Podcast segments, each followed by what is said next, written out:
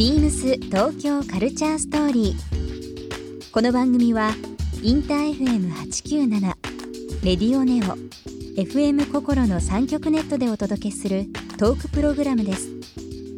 案内役はビームスコミュニケーションディレクターの土井博。志今週のゲストは田中海です。新宿ゴールデン街にあるレモンサワー専門バージ・オープンブックのオーナー田中海さんを迎えビームスジャパンで配布中のビームススタッフおすすめのローカル情報を収録したエリアガイドビームスアイオン新宿でもお店が掲載されています。そんな田中さんにお店を構えるゴールデン街についてや今後の展望などさまざまなお話を伺います。そして今週田中さんへプレゼントしたグラスをリスナー1名様にもプレゼント詳しくは beams 東京カルチャーストーリーの番組ホームページをご覧ください応募に必要なキーワードは番組最後に発表します Beams. Beams Tokyo Culture Story. Beams Tokyo Culture Story. This program is brought to you by Beams. Beams. ありとあらゆるものをミックスして自分たちらしく楽しむ。それぞれの時代を生きる若者たちが形作る東京のカルチャー。Beams 東京カルチャーストーリー。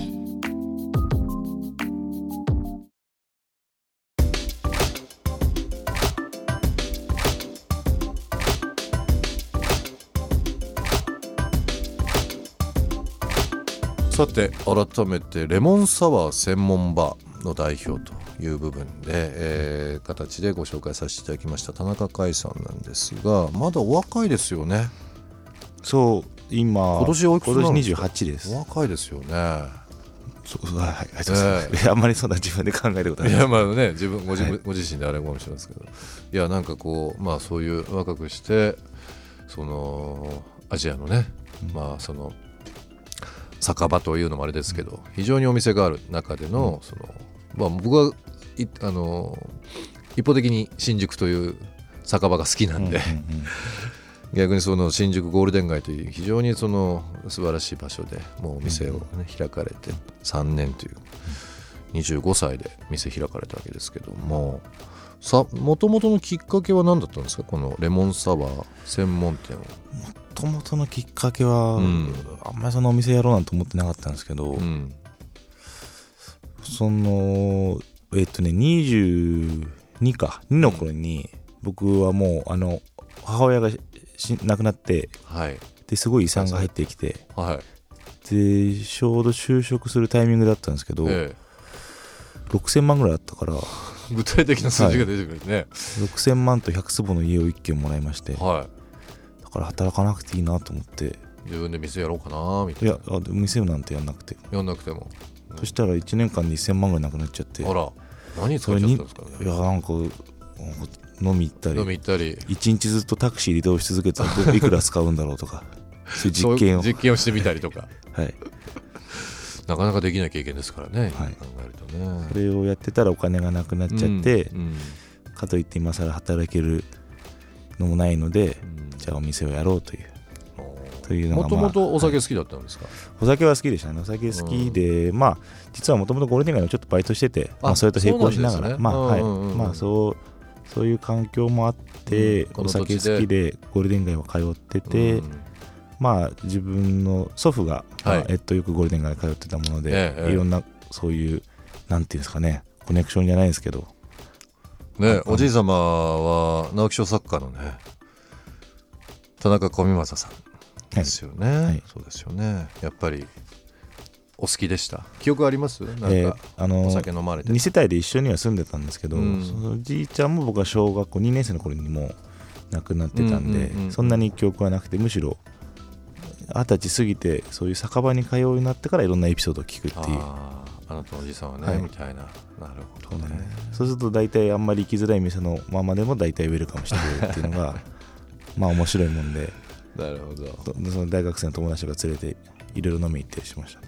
僕が初めてゴールデン街で飲んだのが20もう数年前ですけども、あのーなんて言うんだろう。ちょっと大人の世界入ったなっていう気分になりました、やっぱりこう、ね、チェーン店新宿の、ね表通りにあるチェーン店とはまた全然違う、まあ、小道で、まあ、独特の雰囲気で、まあ、今やもう人多いんですけどあの勝手なイメージですけど、一元さんお断りのようななんかこう独特の感じがね当時してて、そう僕がバイトしてた店もやっぱり次元さんお断りでしたもんね。あの今では全部大丈夫だけど、うん。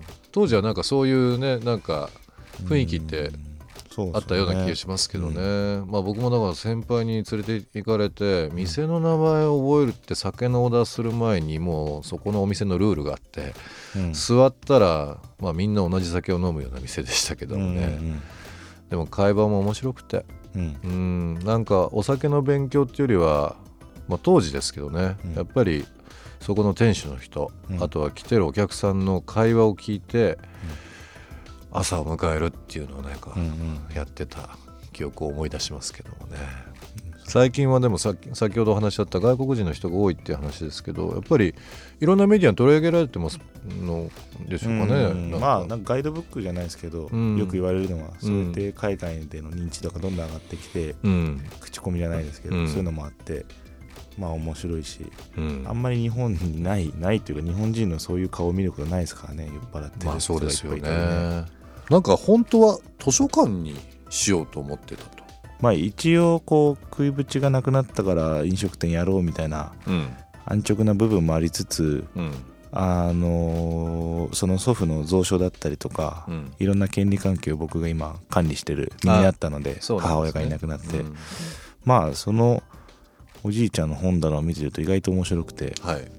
なんていうかこう一応司馬し司馬遼太郎とか全部あったりするんですよ。うんうんあんまり全然キャラ的に合わないのに。とか唐谷公人うんはい。全著ほぼ全著多分サイン付きでありますね。あそうですか、うん。はい仲良かったらしいです。あおじい様と、うん。あそうですか。なんかそういうその純粋に文芸っていうよりかはこう70年代文学じゃないけど、うん。そういう分断はい、の交友録みたいな背拍子を見てるだけで、うん、こういう人が人とねつながって交流があってみたいな。うん。面白いですよね。だからどちらかっていうとこう買った本というよりかははい。お互いに送り合ってるんで、あー憲法し合ってそう検本し合ってる本ががあるんでだからまあ明らかに読んでない本もあるんですよ、そういう中見てると、とか逆に言うと読んだ本はもうボロッボロになってる分この、それは多分関東とかは昔の本とかもう本当にボロボロになるぐらい読んでて、そういうのを見てるとまあ面白いなと思って、うん。まあ僕はでもそんなに文学子ではなくて、うん。まあこれを別に研究するつもりもなくて まあどっかに多分ちゃんとねしかるべき場所にあるあった方がいいと思ったんですけどまあなかなかそういう場所がなくてう、んうん、まあじゃあ自分でやるかと思ってなるほどね、でまあそしたらゴールデン街が一番いいだろうなと、うんまあ、文豪が昔から集まる場所のね、イメージもありますしね。それでじゃあゴールデン街で物件を探そうと思って。思ってうん。思ったら1個見つかって、うん。で買ったっていううん。話なんです、なるほど。はい。だから店名がオープンブック「ジ・オープンブック」ですけども、本がねはい。ってタイトルがついてるっていうことなんですけどもね、はい。まあ、実際お店でも本がまあ羅列してされててなんですけども、ビームス東京カルチャーストーリーゲスト田中海さんにプレゼントしたグラスをリスナー1名様にもプレゼント。応募に必要なキーワード「レモンサワー」を記載して番組メールアドレス beams897 アットマークインター FM.jp までご応募ください。詳しくは番組ホームページまで。Beams ビームスプラス原宿ショップマネージャー山田博です。ビームスプラス原宿では7月27日から8月4日まで伝統的なクラフトワークと革新的なアートワークを融合するレザーブランドレザーアーツクラフト元のイベントを開催します。スペシャルな一点物のレザートートバッグが一堂に揃います。ご来店お待ちしております。Beams 東京カルチャーストーリー Beams Tokyo Culture Story. This program was brought to you by Beams.